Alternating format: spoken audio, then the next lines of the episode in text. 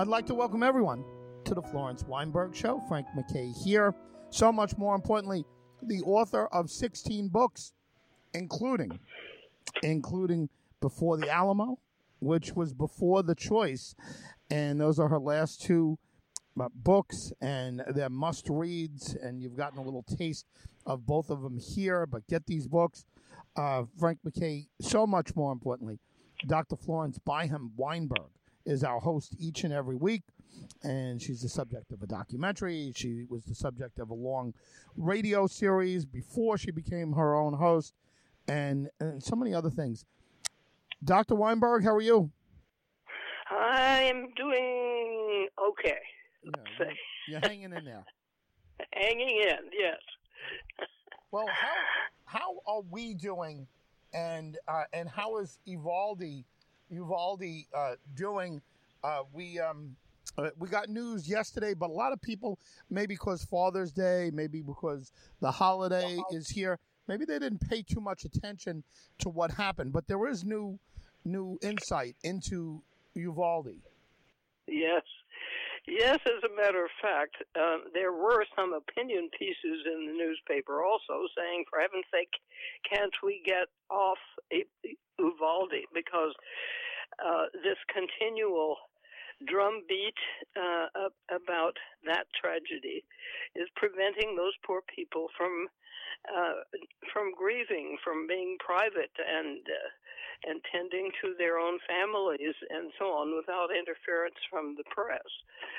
Um, and uh, unfortunately, the press has has discovered something that I find incredibly shocking. And yesterday's headline in the San Antonio Express News was the following Police never tried to open class door. And wow. and that is a shocker. I'm sure it sold a lot of newspapers yesterday. Uh, and the subheading says source suggests entrance might have been unlocked due to glitch.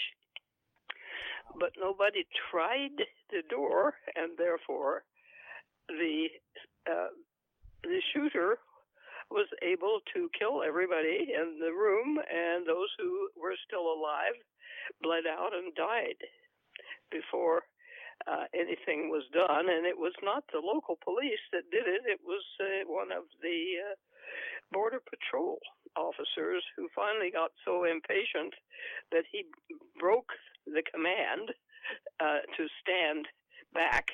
Uh, and uh, and rushed the room, and who knows, he might have just walked through uh, and uh, and shot the uh, the perpetrator. Anyhow, let me let me go on telling you about the discovery of this fact that maybe uh, the door was unlocked. Uh, surveillance footage shows that the police never tried to open the door to the uh, two classrooms at the Robb Elementary School. Uh, in this, and now it's up to 77 minutes. And this uh, it was 72, I think, before, and now we're adding five more minutes to it. Uh, in the 77 minutes between the time a gunman entered the rooms and massacred 21 people, and officers finally stormed in and killed him. And uh, this is according to a law enforcement source. It's not. Uh, it's not a, uh, a reporter. Uh, it's somebody who saw the footage of the the camera that oversaw that area in in the uh, uh, in the school.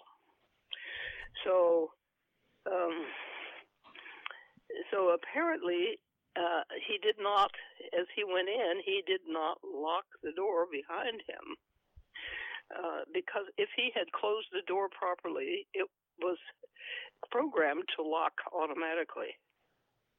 And uh, of course, it may have malfunctioned. Who knows? And according to this same article, he did shoot through the door.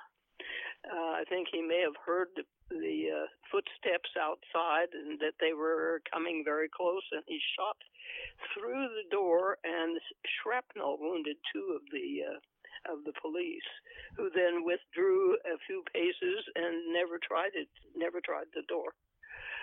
Uh, so, I mean, I think, I think this is just unspeakable, really. Uh, and uh, the janitor, I think, brought a huge ring of keys because if the door had functioned properly, the only way to open the door was with a key.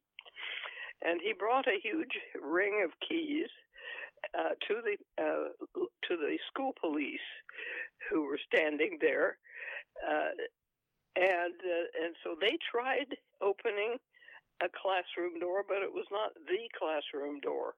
It was the door next to the classroom door. Apparently, they were afraid to touch the real door for fear they'd get shot. So, uh, so they tried every key on that ring on the next door, and none of them opened the door. So they gave up and stood there, and stood there. Wow. And I don't know how they could have stand could have could have abided this long, long wait. It must have lasted centuries to some of them. It would have to me. Yeah. But uh, no, they uh, they were frozen in fear and did nothing.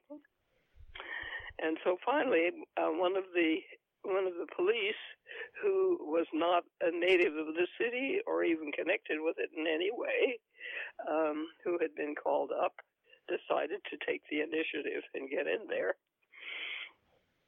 And of course, the uh, the police who have commented on this whole thing from uh, from practically everywhere say that waiting it out when there's an active shooter is against all protocols for handling a situation like that that uh, an active shooter demands an, an immediate response in order to to uh, uh, save as many lives as possible. And what happened was, with all that delay, as many people as possible died, which is the opposite to what is supposed to happen. And of course, I can't imagine the, the bitterness of of the parents of those children, especially those who made calls. There were seven calls from inside that those rooms to 911 that apparently were never uh, transferred to uh, Arredondo, who was the uh, the head of the uh, of the uh, school police. He never heard any of those calls. So the urgency of the situation was never quite clear to him, or if it had been clear to him, he never responded uh, in a humane way. He was simply willing to let everybody die who was wounded in there. Amazing. And yet, yeah, yeah, and uh, I, that's about all I can say about this, except that it, uh, it it leads to profound grief and shock um, in people who uh, are totally unrelated to the situation, imagining standing in front of a door and not trying to open it, not even laying your hand on the uh, uh, on the doorknob or the door latch. I'm sorry, Frank. What? It's, it's amazing to me. I guess to anybody listening to this that something like this is even possible. Right. right. and, and, again, I, I guess we got to be careful with with everything that uh, that it doesn't become uh, politicized, you know, and and that uh, you know it's it, it's a tragedy, it's death, it's it's children, it's all of these things, but obviously there's a lot in there that are uh, that that has to do with uh, how pe- well people's reactions, I should say, are are, are very politicized when uh, when it comes when when it comes to children, it comes to the safety of children. It should never be. It should never be a, a part of a uh, a political discussion, but it is, and we know it is. Uh, do you think this changes this horrendous action here. Uh, do you think this changes anybody's opinion on anything in uh, in that town? Do you think uh, in in in your town, in your in your beautiful city of of San uh, San Antonio, um, do do any it, it, does anything move the meter? And again, our thoughts and prayers are, are, of course, with the victims and the loved ones of the victims. But do you think this changes anybody's thought on anything whatsoever, or is it just uh, do people overlook the uh, the situation if it doesn't fit their own personal narrative? Well, I think there are plenty of people like that who are so indoctrinated by the National Rifle Association, which no longer has the power that it formerly did, uh, having been shown to be utterly corrupt uh, and uh, now bankrupt as well, or attempting to be bankrupt so they won't have to pay damages. Uh, uh, but they believe that the Second Amendment says that you can have any gun that you can afford to buy uh, as early as 18 years old and do whatever you want. And in Texas, you can carry these things openly in the street. So you can walk down the street with an, uh, let's say, an AR-15 uh, or an AK-47, and the police can't stop you. Nobody can stop you.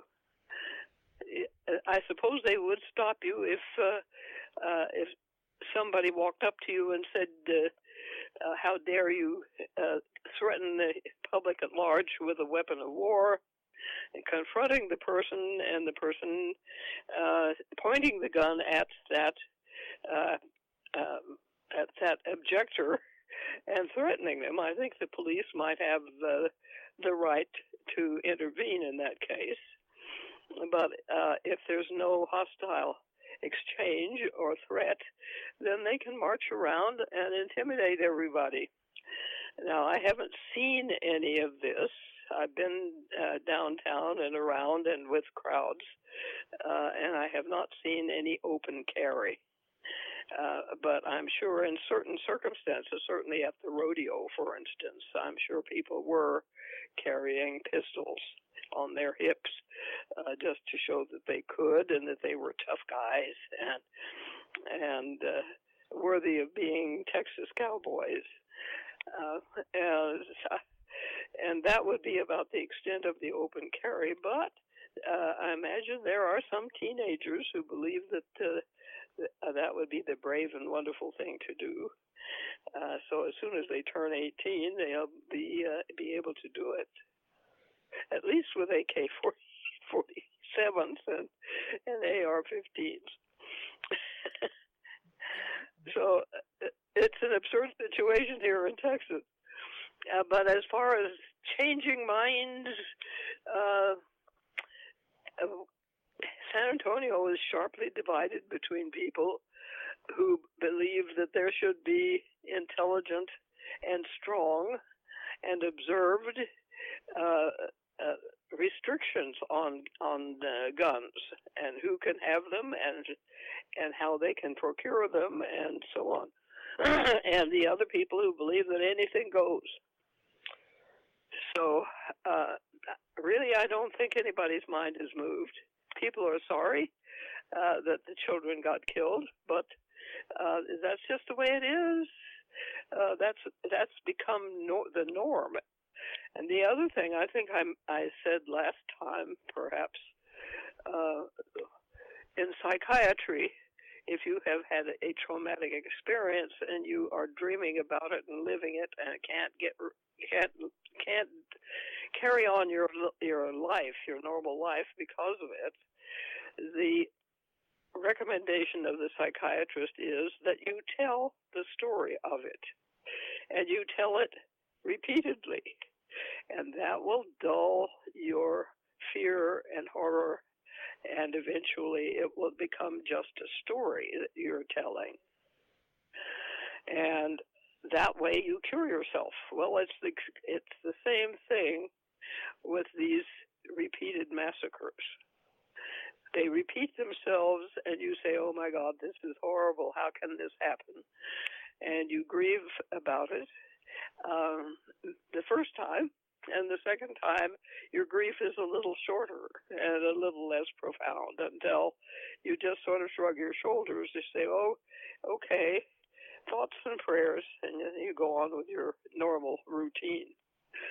So I think the repetition of these horrors uh, has made them appear to be normal, ordinary, everyday occurrences. This is life in the United States, unfortunately.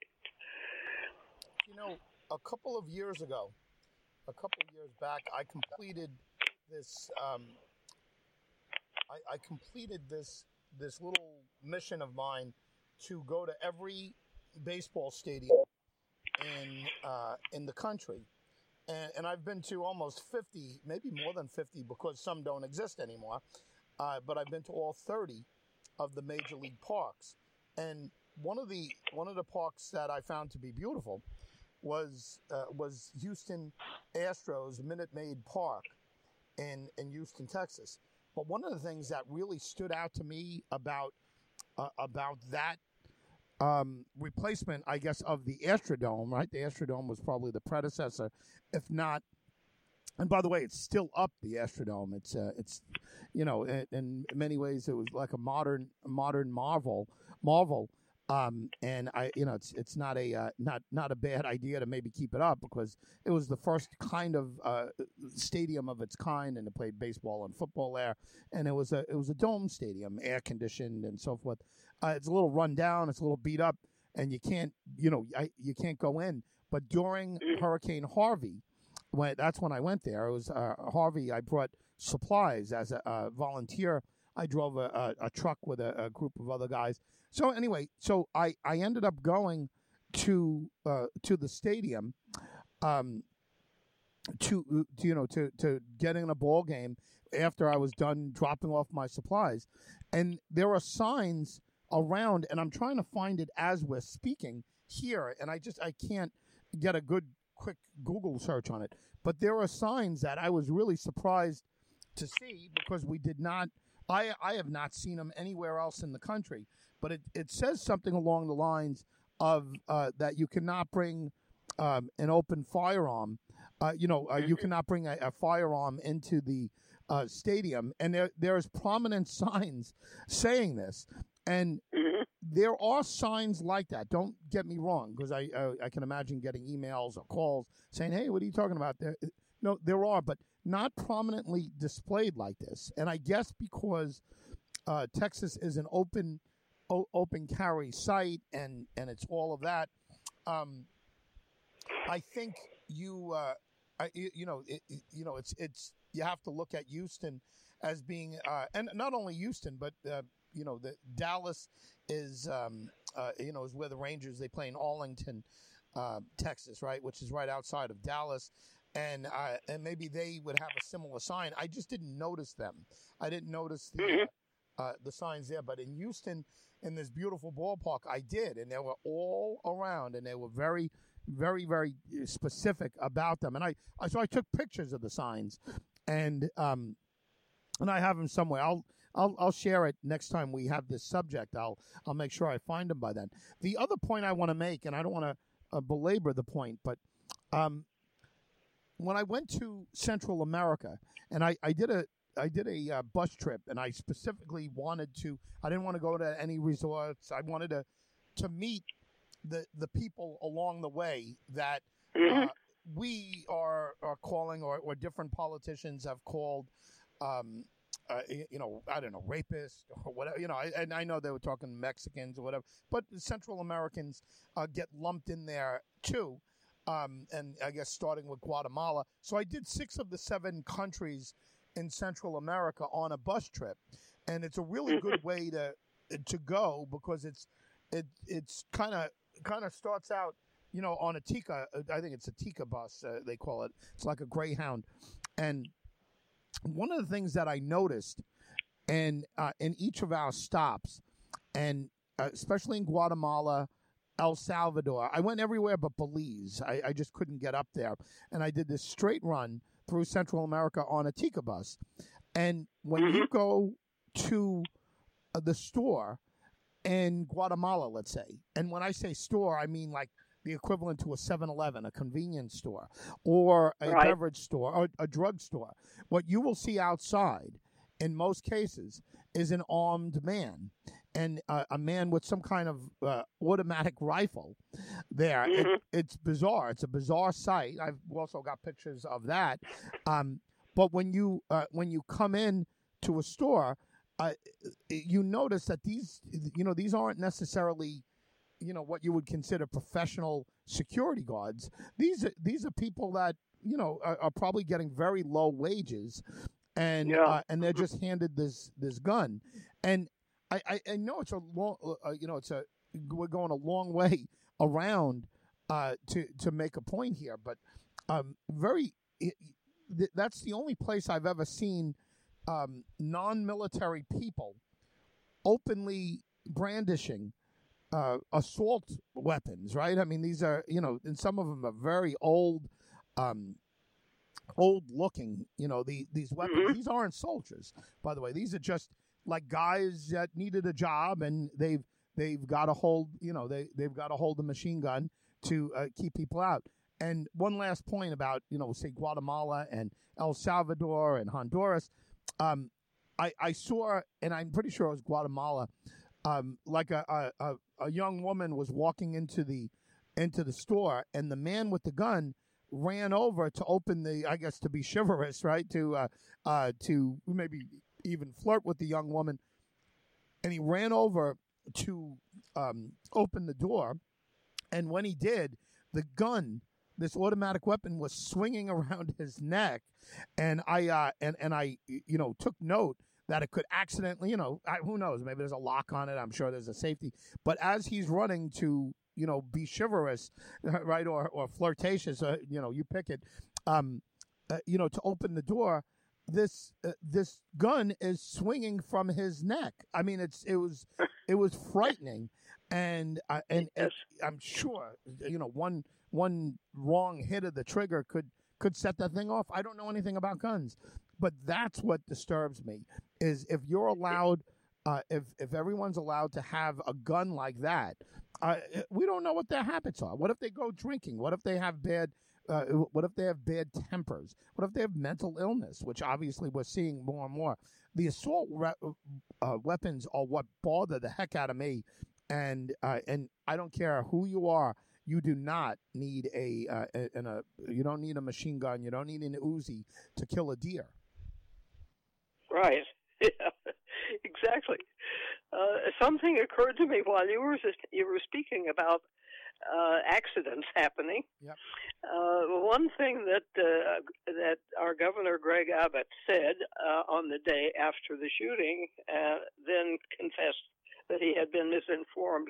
But his remedy, the, the, one of the remedies that he proposed, was to harden the school, and he repeated the cliche that uh, a bad guy with a gun can only be stopped by a good guy with a gun. Uh, okay, uh, if you look at the situation at Uvalde, that school was already hardened.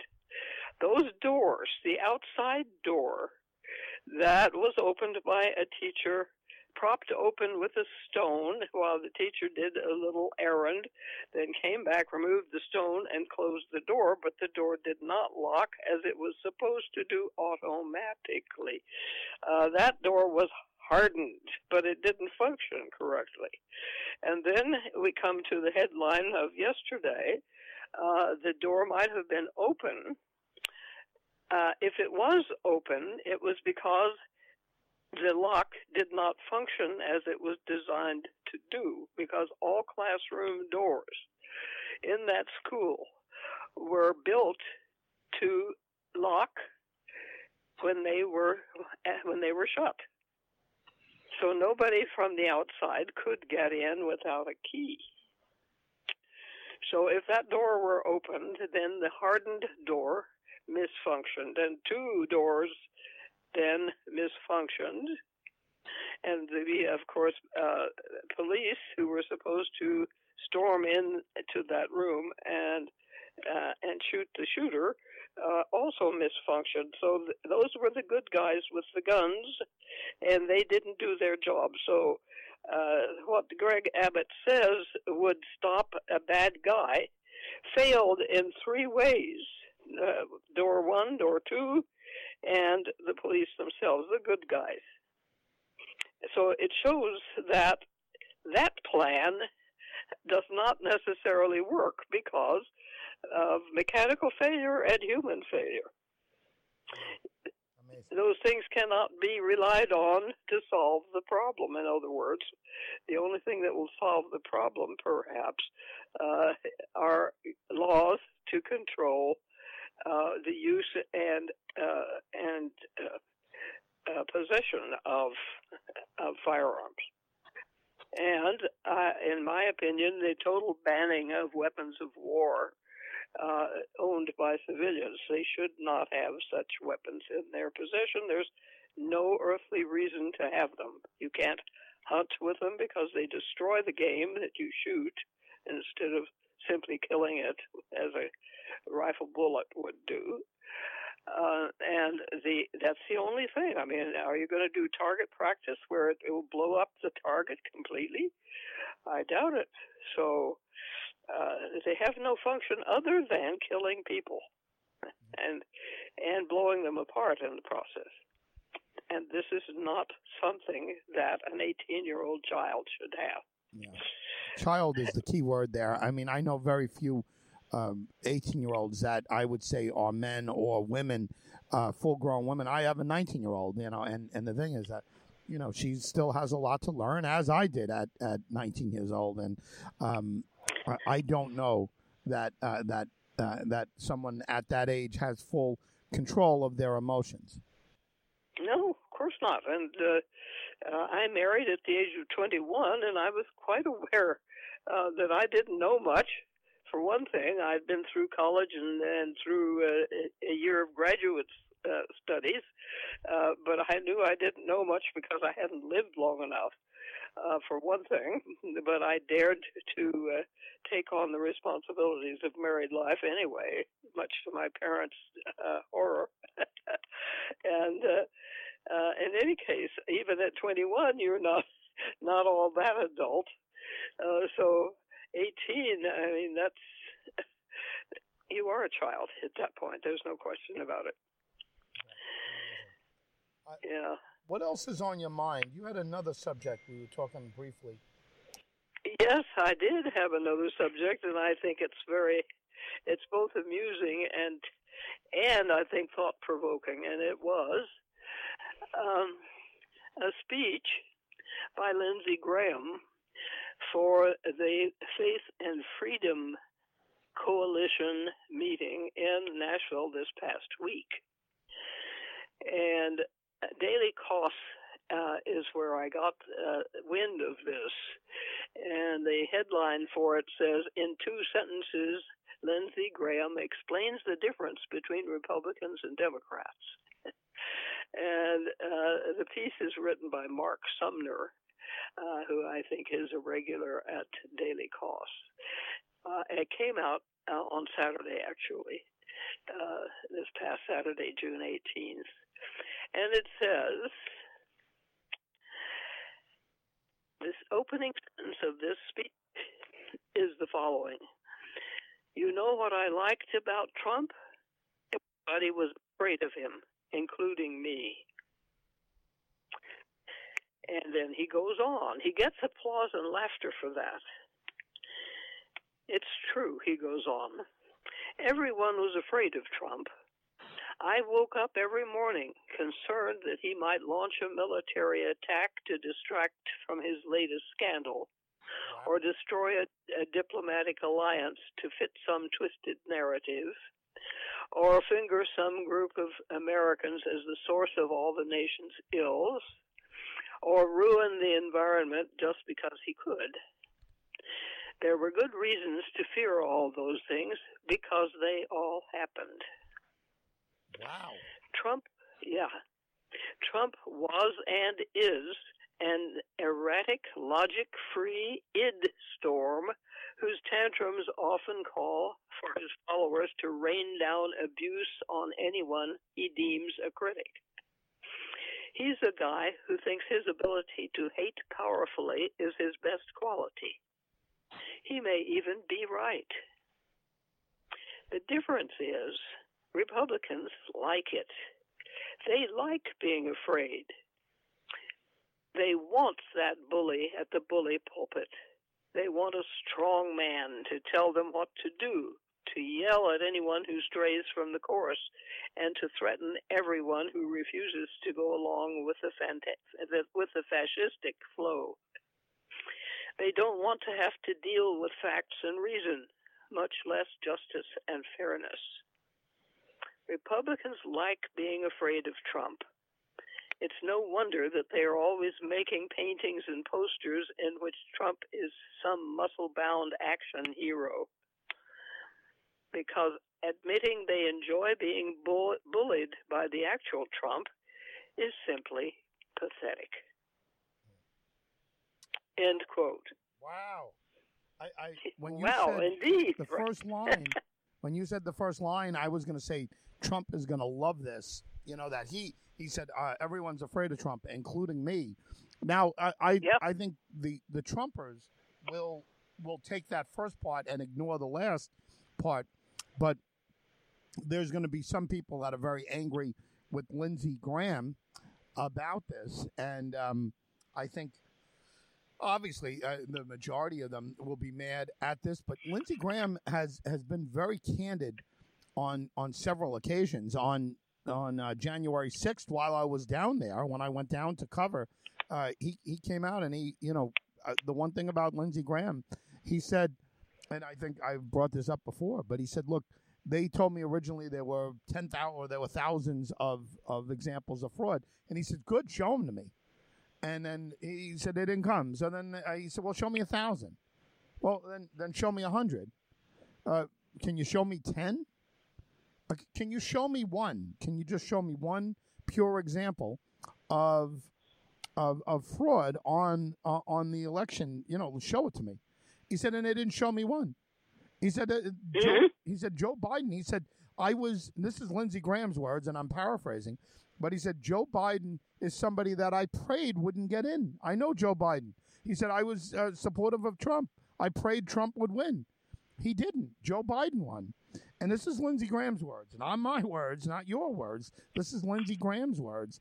And when he said that, uh, it was the he was the bane of uh, of many of those people that I was uh, interviewing without a microphone.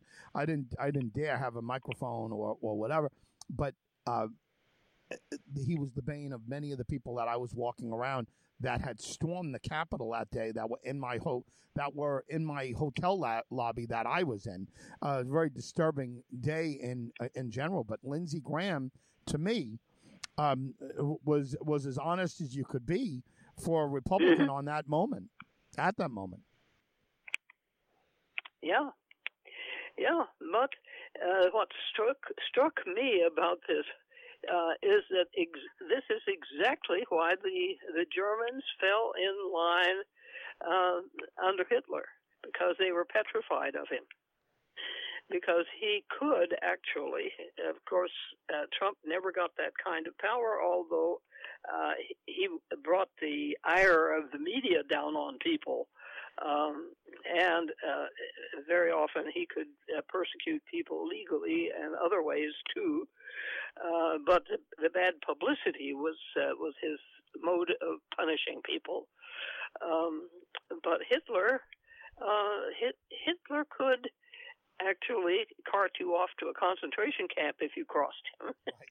and and so the uh, the German people were petrified, uh, as uh, uh, Lindsey Graham and everybody else probably would under similar circumstances. What uh, what makes me ashamed of our civilization here in the United States is that people could be so intimidated by someone like like uh, Donald Trump. Intimidated into believing whatever he said um, and making him into some sort of superhero uh, because they are afraid of him and therefore they obey him, uh, but they have to rationalize it. And the other rationalization is pe- uh, depicting him as Jesus on the cross. Yeah, I saw one. Which I find in that in that lobby. I saw one in that lobby. Christ on the cro- uh, cross uh, as Trump. Trump as Christ on the cross. It was amazing. Yes, uh, and that picture was uh, was publicized uh, across the country as well. It was published, uh, so I've seen it uh, secondhand like that. But you saw it firsthand. Yeah. Do you remember when I came back from down there, or, or I might have still been down there, and I I called you and I told you about that, and you were like, "Yes, yeah." Uh, you were disturbed, and you've seen subsequently you've seen that picture, right? I had I had already seen it. Oh, you had seen it before. And I was I was about to tell you about it, and you you upped one up to me wow. uh, thoroughly by saying, "Yeah, I saw the original." I don't yeah. know any. I don't know of any other president that has gotten that treatment from their their fandoms. I mean, uh, uh, you know, Kennedy was deified in in some ways after his death but you know, not quite like this. I mean, this is not like that. No, not like this. This is different.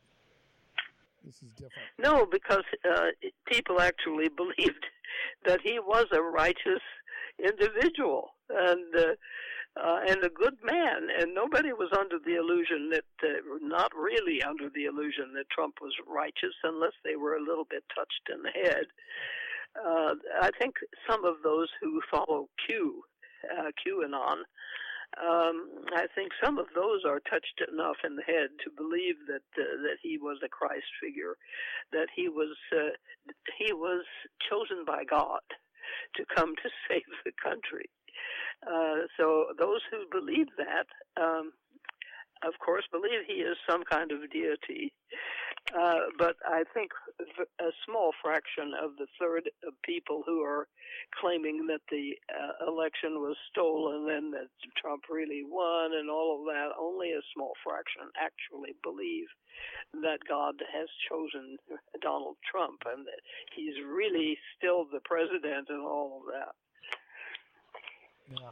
There were there were parts of, of people that I knew. Uh, first of all, I this is the first this is the first election that I know of that actually broke up marriages. And I'll give you an example. This um, there there was this husband and wife who at the time they had a 13 year old and a 15 year old, you know, that were friendly with my kids. And they split up over the 2016 election. And the, Mm-hmm. the strange part, maybe this isn't strange, maybe I'm being stereotypical, but the woman was pro Trump. The, the wife in the marriage was pro Trump, and the man was uh, was pro Hillary, or at least anti Trump. I don't know if he was pro Hillary, but he was uh, he was supportive of, of Hillary. And they split up. And I remember speaking to both of them, and and I, I think one of them listens to us here. So you know, I'm I'm just being candid. I'm not saying anybody's name, but I, I said to both of them separately, "Are you guys crazy?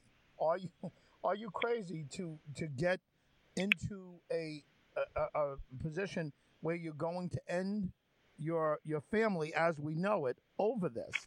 And you know, you in support of Trump, and then I said to the other one, "You uh, against Trump," but you know, this is uh, you know th- this is an outrageous move that uh, that you're that you're making. This is just an unbelievable, an unbelievable moment.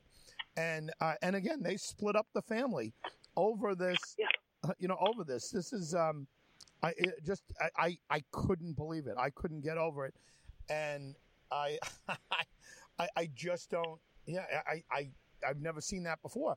In addition to that, there were these uh, these men that were um, they're identical twins, and I think they were forty something years old, best of friends for the the longest time, and they were down in Meridian, Mississippi, I believe, and I I never saw any coverage on it, and you know, so I don't feel like I was I was left out, but I tried to get in touch with them, but they split up their friendship, their love of each other. They split up over Trump uh, and and the 2016 election. One of them loved Trump and one of them hated Trump. And I wanted I, I wanted desperately to interview those those two, and I was going to be as unbiased as I could possibly be in a situation like that. But I, yeah. do you do you remember any politician, nevertheless, uh, American politician, that has been this polarizing um, as, no. as uh, President Trump was? Not that polarizing, although uh, I remember uh, as a child, I was, uh, oh, I don't know how old I was. See, Roosevelt must have been uh, must have been elected in uh, 32, 1932. Yep. And so I was born the next year. Uh, and then the the first he was first reelected when I was three, and so I must have been seven, uh, and, therefore conscious uh, when Wendell Willkie uh, was running against him and was cursing him. In those days, there were no uh, rules about using curse words on the radio because there was no TV. Uh, and he was calling him uh, all kinds of uh, nasty words, and and I was furious, and I uh, I think I threw something at the radio because I was very angry that anyone would uh, behave that way towards our president. After all, he was the president and therefore deserved respect. I thought as a child. And then, when he died, uh, the newsboy was distributing papers around our block, and as he pedaled away, he said, uh, he shouted, The old bastard is dead at last. Oh, my God. Yes. And so apparently there was a faction uh, of people in the United States who hated FDR. Uh, so I think there was a sharp division and hatred uh, towards uh, FDR uh, in the country, and uh, I woke up to that um, as a child of seven that that was possible. Well, I even I, I knew it uh, during the campaign earlier on when I was that is I woke up to it uh, later on when he died, but at seven already I knew it because of Wendell Willkie's behavior, which was hateful. So yeah, it's. Uh, I think any president who has uh, strong uh, programs and uh, manages to get them pushed through uh, is going to arouse hatred uh, I think if Biden, for instance, was able to take uh, action against automatic weapons um, and remove them from uh, from the populace, that he would arouse uh, hatred. He might even arouse a revolution uh, among uh, the the, the militias of this country, of which there are probably many more than we realize. So uh, yeah, politics apparently arouses uh, feelings so strong that they uh, that families split up and couples split up over it.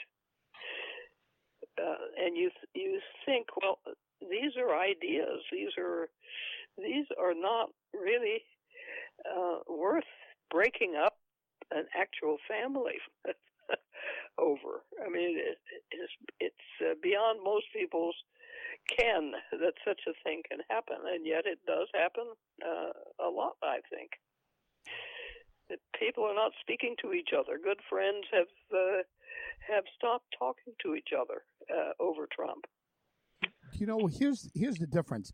The most polarizing president uh, in in our history history obviously was Abraham Lincoln.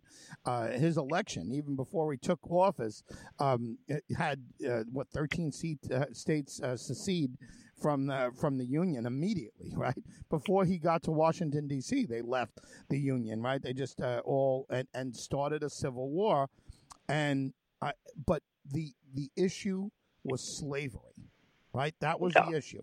Uh, there's a huge difference. In 2017, when President Trump took over, there was no there was no serious issue like that. I'm not saying there's not serious issues in the country. There are, but there there wasn't uh, men owning other men, people owning mm-hmm. owning each other. It wasn't that.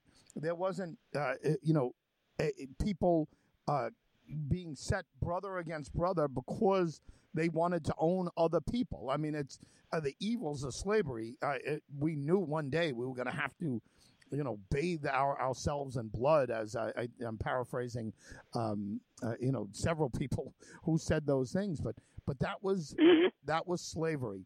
If you could tell me anything that uh, that is close to slavery in 2017 when President Trump took over. Um, tell me i don't see it. I don't i don't know anything that that is uh, is that serious. Right? Right. Absolutely and, yeah. yet, and yet and yet yeah. Yeah we didn't have an earth shaking uh, cause to to uh, fight over. It was this one individual's personality this uh, what did he call him this erratic, logic free id storm, whose tantrums often call for his followers to rain down abuse on anyone he deems a critic. Yeah, an id storm. Wow. Uh, id, id storm as an ID, id, right? And I, yeah, the Freudian ego, term, id. Ego and, right. Yeah. Wow. That's amazing to me. It's uh, it's going to be interesting to see what the reaction is to Lindsey Graham um, do others? Yeah, right.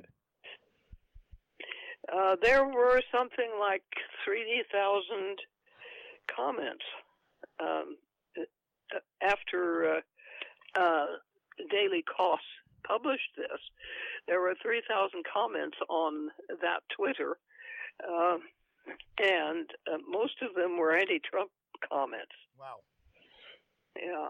See, I, so there is. I wonder. I wonder how it's going to uh, how it's going to play out. Do other poli- not to cut you off, Doc, but do other politicians, do other Republicans chime in and uh, and and say, you know, great job, Lindsey Graham, or uh, does he get called out? I think, I think that people are going to be silent on it, not defend Trump. Um, some will, of course. Uh, uh, you know, let's see what your let's see what your uh, governor does. Um, yes. You know, if he's right. smart, he shuts up and just uh, and just says, "Oh, that's uh, that's Senator Graham. You got to talk to him about it." I'm not I'm not commenting on Senator Graham. You know, uh, or they can go to the old uh, Ronald Reagan, uh, never speak will of uh, ill of another Republican, and I'm going to I'm going to you know say that the Ronald Reagan commandment or whatever. Um, could something like that could happen? Uh, in closing, what's uh, what's your prediction? What's going to be the the backwash from, uh, or the backlash, I should say, from Lindsey Graham's comments about President Trump? Uh, I I suspect mainly silence. Uh, the uh, of course the anti-Trump people are not silent, but the pro-Trump people, like Governor Greg Abbott, are silent. There hasn't been a peep out of him, as far as I know, uh, since the Uvalde shooting when he shot off his mouth the next day uh, and then had to acknowledge that he had been misinformed and that there were not great heroics by the police. Uh, and that everything, the hardened school, had misfunctioned. Uh, and none of that came out uh, certainly not from the governor's mansion. Uh, so I think the Republican side is just going to be quiet and let all of this blow over, which is what they have always done with mass shootings. Just keep it, just keep your cool. Don't say anything, and uh, and the uh, the Democrats will forget all about it, especially if there's another mass shooting. Uh, so that's my final comment the commentary will come from Democrats and silence and waiting, uh, and of course, indicating that you're pro pro guns, pro uh, Second Amendments, uh, misread, uh, and and so on, and being a great patriot. Uh, because uh, the Republicans all want to pose as freedom loving, um, let's see what uh, yeah the podium that uh, uh, that uh, Lindsey Graham spoke from had uh, faith and freedom on the front of it. wow. Faith and freedom. Uh, and patriotism, and those are that is the pose of the Republican Party. We are the faithful ones. We are the free ones, and of course, uh, we are loyal, and we are loyal to uh, it, the Lord, and the Lord's name is Donald Trump. Amazing! What a you know, what a uh, what a show! Actually, a lot of good, uh, two great issues uh, subjects, and we could uh, we could do a whole show on on both of them separately. But wow, great job, Doc. Uh, any final words to uh, to everyone? We talked uh, Uvalde, we talked Lindsey Graham, Trump. Uh, any final words from you? Well, I can only say, try to find the truth if you're going to pledge yourself to some cause or other, uh, find out whether it's a worthy cause and be honest with yourself in doing so. Because if you tell yourself lies and you know they are lies, then you're on the wrong track and you you know it. Yeah. Well, and that's that's my final word. And and that that is it's a good place to end. Frank MacKay signing off. You've been listening to Dr. Florence Byham Weinberg, and we'll see you next time on the Florence Weinberg Show.